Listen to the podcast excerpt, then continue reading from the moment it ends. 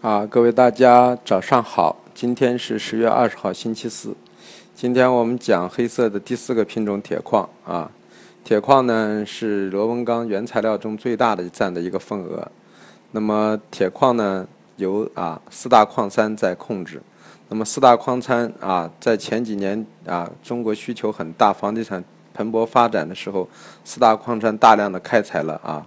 啊，真开采完了之后呢，它的财务成本上升。那么现在当经济下滑的时候，它不敢减产，因为它减产呢就造成了财务成本的延后，啊，就是说这个负债。所以说在这样的情况下，它基本上会继续加大，所以增产量很大，港口库存也很大。但是今年房地产前期的房地产新政呢，啊，引发了啊市场对铁矿石的二次的需求。那么同时呢，就是呃港口库存。虽然很大，但是呢，由于钢厂呢在前期高炉开工率不大的情况下，都用的高啊高质量的一些铁矿啊，所以造成结果铁矿啊价格也是啊呃逐步的上升。但是呢，大家其实由于供货量很大，其实大家对未来并不是看好，所以说铁矿呢一直处于深腹贴水。但是今年呢，就是只要是深度贴水的对现货的。品种最后到交割前都会进行一个啊补贴水补成平水的一个格局，所以说铁矿近期又是在这种情况下走出了一波反弹行情，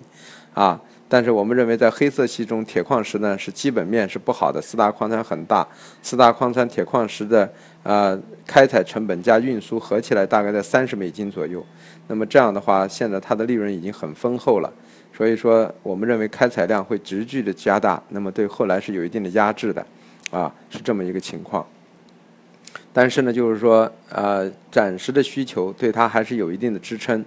但是我们认为，在整个黑色系里头，铁矿石是啊属于盘口偏弱的。所以我们认为近期的反弹啊，那么像铁矿石呢啊，在呃四四五零到四五五区域将成为一个压制区域。那么背靠这个位置呢，当焦煤、焦炭、动力煤啊，在这个高区随时出现休整、四浪休整的时候呢，我们认为铁矿啊也会出现一波呃呃回调的行情。所以说，我们认为在四四五零到四五五区域将是布局铁矿做空的一个格局的区域啊，呃，因为它是黑色系中偏弱的一个品种啊，煤、焦、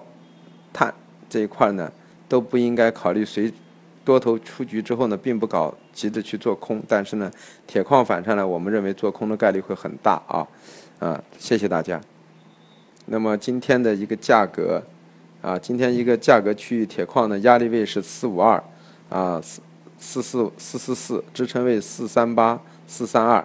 啊，那么这是今天关于铁矿的一个运行运行价格区域啊。我们觉得上到四五零以上，可以考虑逐渐的去啊控制好仓位的布局一些铁矿的空头。我们认为下周铁矿回调的概率会很大啊！谢谢各位，再见。